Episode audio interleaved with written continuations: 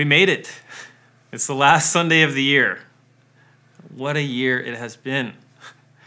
Are you looking forward to the new year? Uh, every year I make goals. I usually come up a bit short on a few, but uh, this year, goals? Are you kidding me? Goals took a back seat. I, I got to be honest, I have tried to prepare for the next year. I've honestly taken a really good run at it. Now and again, much like the writing of this sermon, actually, uh, setting goals has felt a lot like preparing to get myself stitches. It's it's not something that I wanted to do. I've even dreaded thinking about what what am I even going to accomplish next year? What am I going to accomplish next week? What about next month? It hasn't made planning exciting. And I, and I feel that. The coronavirus, no matter how you feel about it, has shown us a fatal flaw. Though we desire control for our life, sometimes the lives of others, we can't control everything. All of our planning, all of our power put down by a microscopic virus. What a great way to start a sermon, hey? Listen, there's hope for us. Planning next year isn't off the table. Setting goals, trying to win at life is still a good idea. But what COVID has shown us is that winning at life may not be what it seems. There is a story in Scripture about a church in Turkey uh, that has come to mind now and again as I was thinking about you guys this Sunday. John, the prophet who wrote about it in the book of Revelation, the very last book in your Bible. Um, this church was an affluent city with two sister cities nearby. Sound familiar? You can think of it like a tri cities of the New Testament Turkey.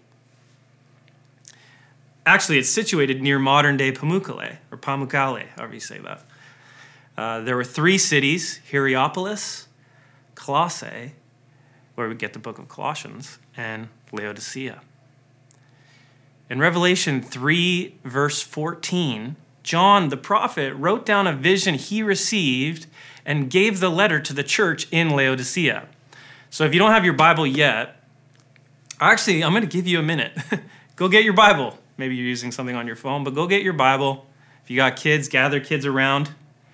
And I want, to, I want you to open it to Revelation 3.14. So I'm going to flip there myself, give you a chance to do that.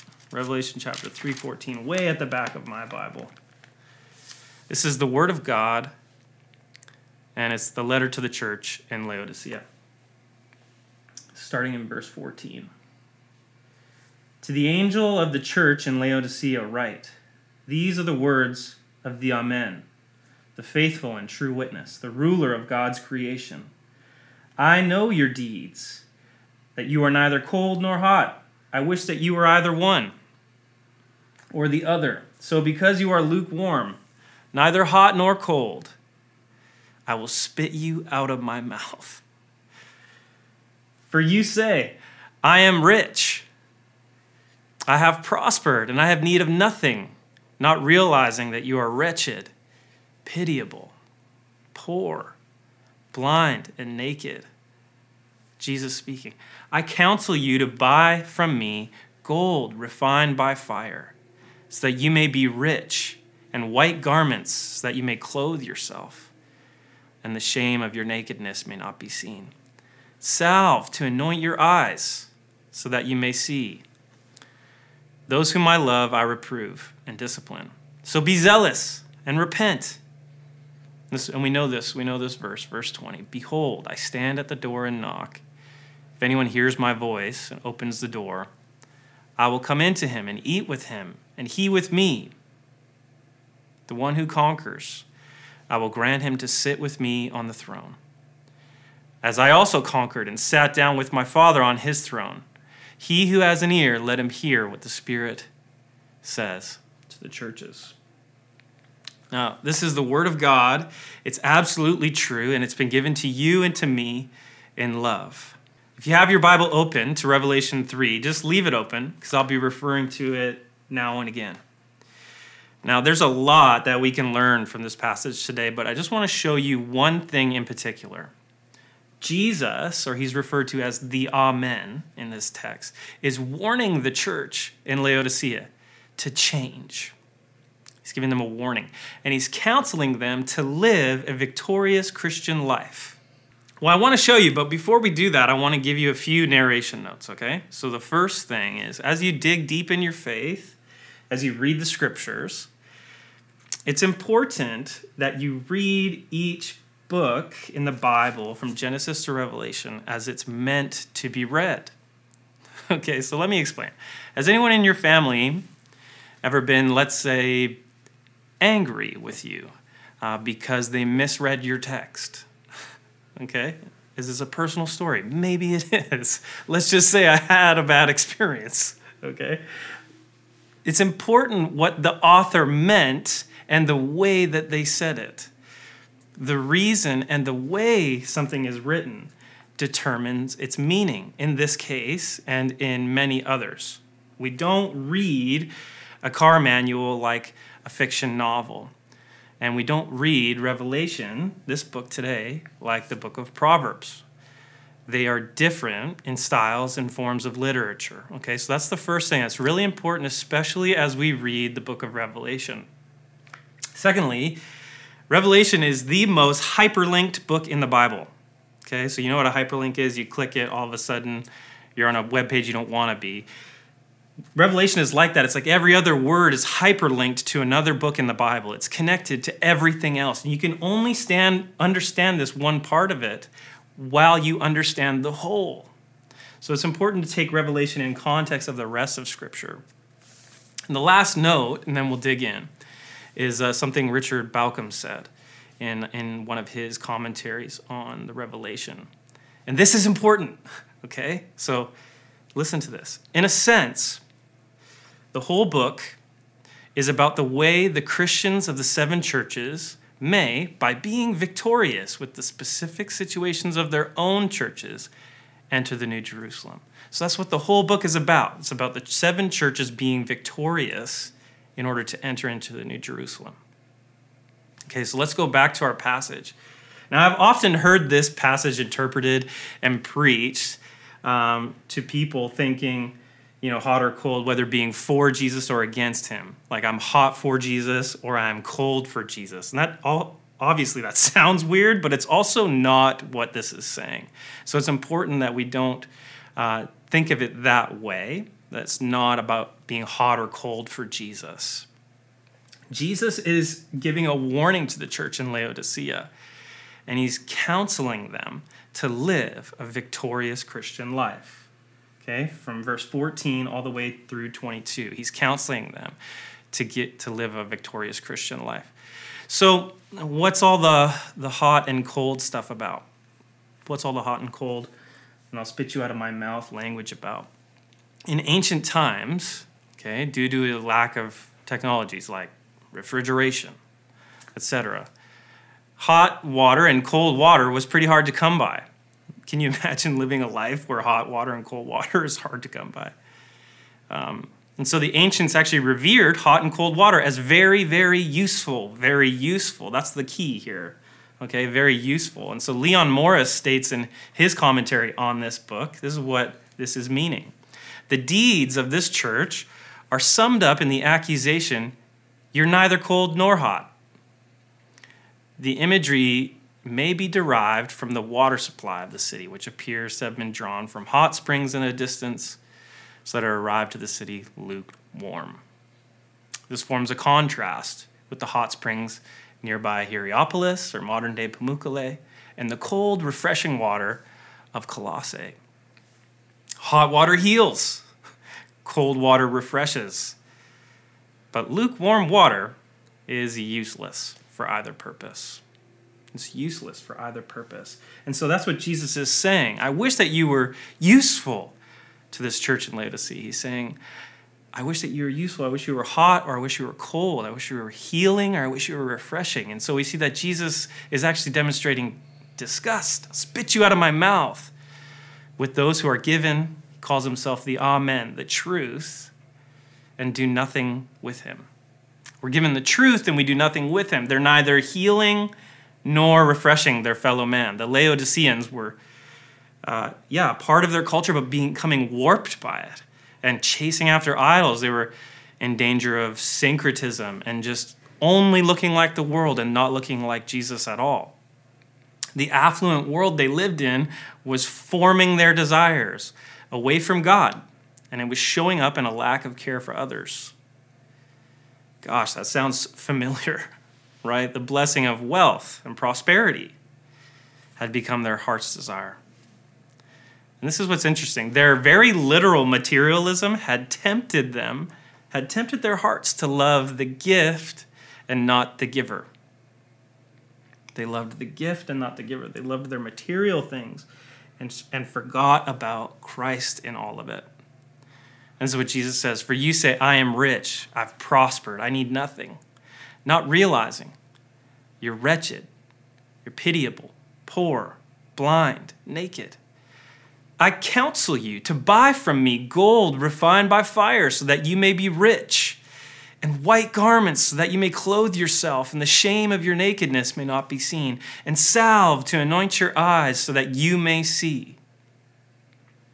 Those whom I love, I reprove and discipline.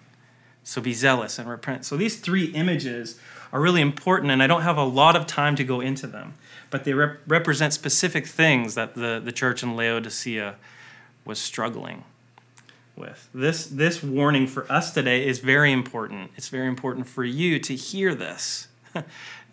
I've seen this in my own life. Uh, when, when the things I can and the things I can't afford become the things on which my mind dwells. I start slipping down a slope. My affections start turning to gaining prominence, gaining prosperity. And my affections start turning away from others. They start turning inward, away from the greatest gift I've ever received, away from the Amen, away from Jesus, away from the truth, away from Him when I face these situations and I, I don't know why my heart is turning towards possessions instead of loving others, I pray. I was asking a friend, actually, David, one of our pastors here, and would you believe it? David recommended me a book. Now, if you don't understand that, talk to David. I'm sure he'll recommend a book to you. This is what it said Aren't you like me, hoping that some person, something, or event will come along to give you that final feeling of inner well being you desire. Don't you often hope, may this book, may this idea, course, trip, job, country, relationship fulfill my deepest desire? But as long as you're waiting for that mysterious moment, you'll go on running helter skelter, always anxious and restless, always lustful, angry, never fully satisfied. You know that this is the compulsiveness that keeps us going and busy, and at the same time makes us wonder if we're getting anywhere in the long run. This is the way to spiritual burnout. This is the way to spiritual death. This is the warning that Jesus is warning against. Jesus is warning the church in Laodicea to change their ways.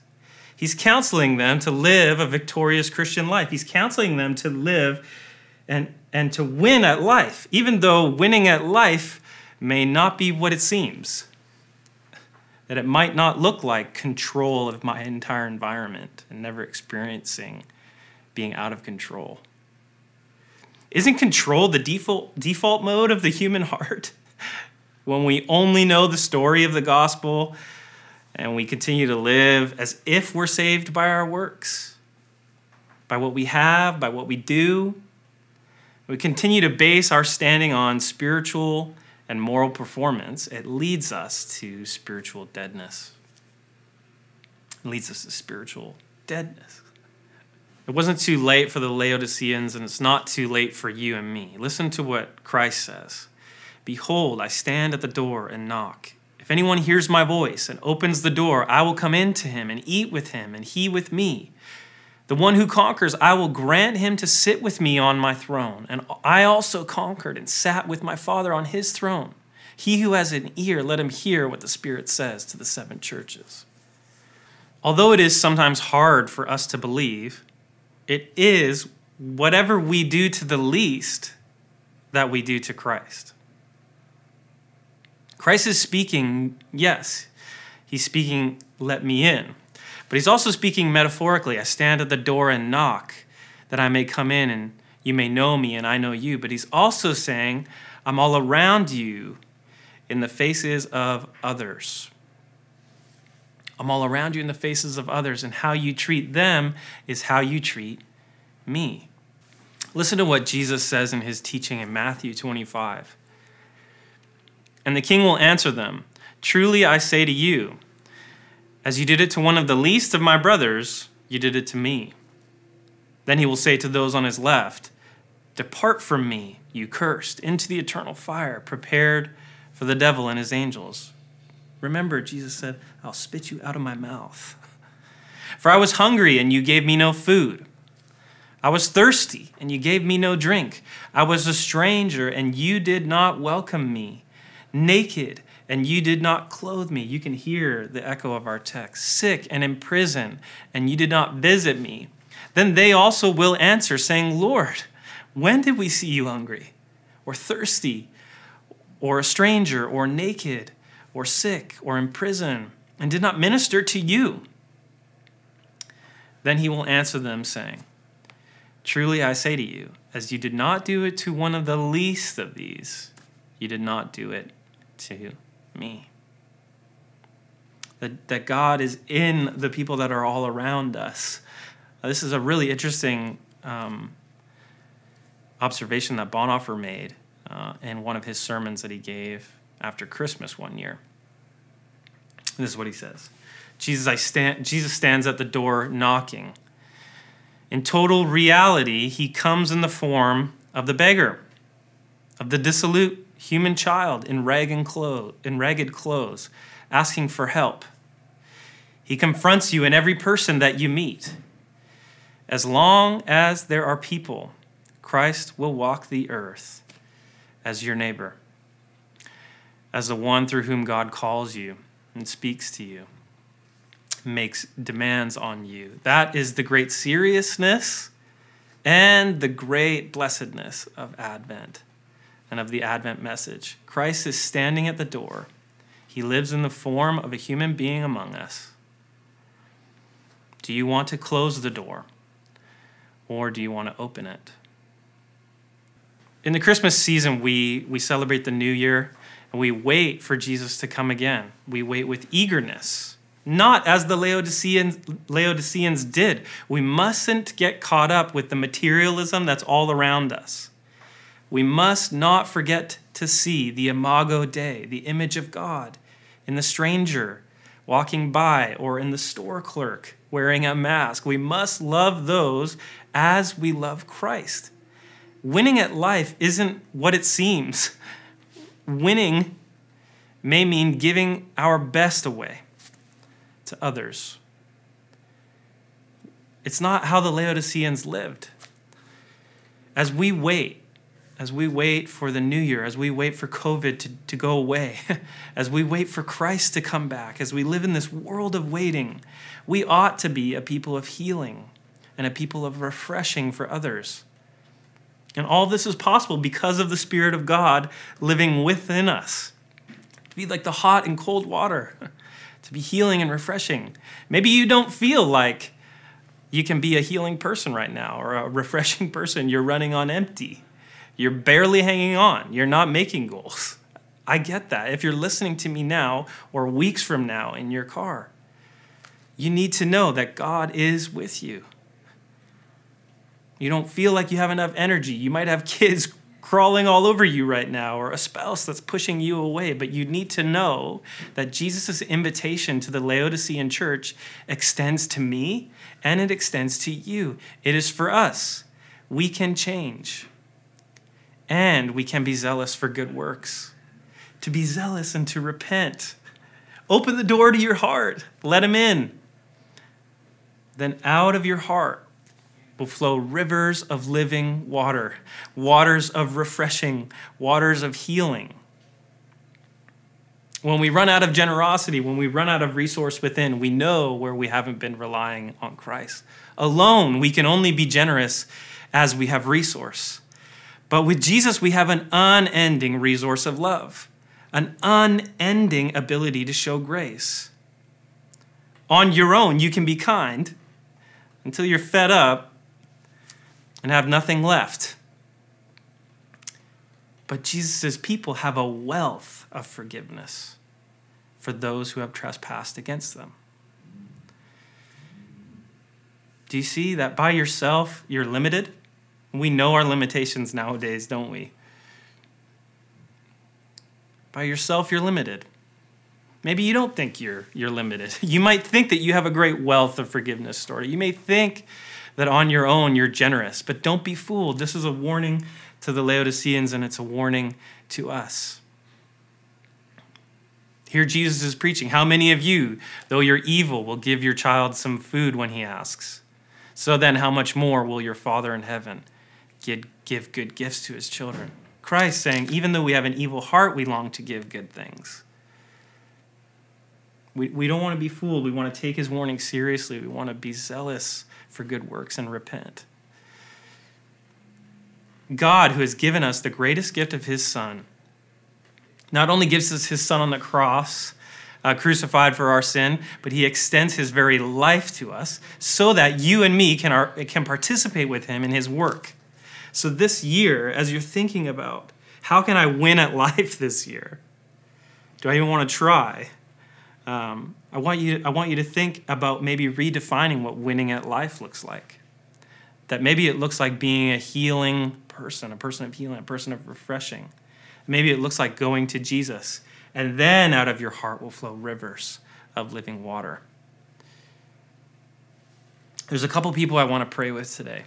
The first person I want to pray with is the person who's who isn't following Jesus but wants to. The person that feels that that that lack of resource, that lack of ability, and wants to be generous out of the love that God has shown them, that wants to repent and, and makes their life belong to Christ. The second person I want to pray with is the person who is following Jesus and, and simply wants to repent, wants to change, and wants to grow with God, that wants to say, Lord, help me. Uh, give me a salve for my eyes. Give me clothes for my nakedness. Give me gold refined in fire if you want to follow Jesus, you want to receive this greatest gift of all, I want to pray with you. And by praying this way and living according to the scriptures, you are called a child of God. And that's a beautiful truth that today your heart can be renewed and filled with life and generosity. If you would like to do that, if you'd like to do that, you can pray with me. You can repeat this prayer under your breath if you're with others or, whatever you like. Just pray this prayer with me. Jesus, I confess that you are